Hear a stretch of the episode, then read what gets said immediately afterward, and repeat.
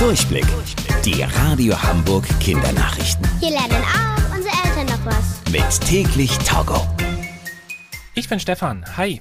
Eure Mamas und Papas könnten jetzt wieder häufiger zur Arbeit fahren, statt zu Hause zu arbeiten. Denn ab heute endet die sogenannte Homeoffice-Pflicht.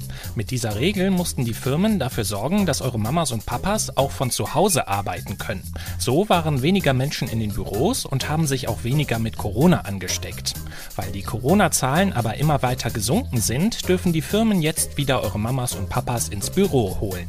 Viele Firmen machen aber erst einmal so weiter wie bisher, denn das Homeoffice hat bei den meisten bisher richtig gut geklappt.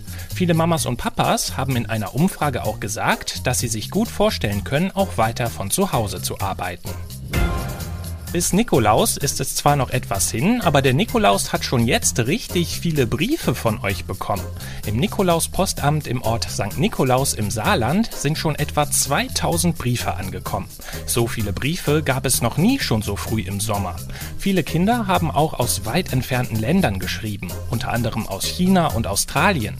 In den Briefen wünschen sich die meisten Kinder, dass Corona wieder weggeht, dass der Nikolaus gesund bleibt und dass die Klassen wieder in die Schulen dürfen.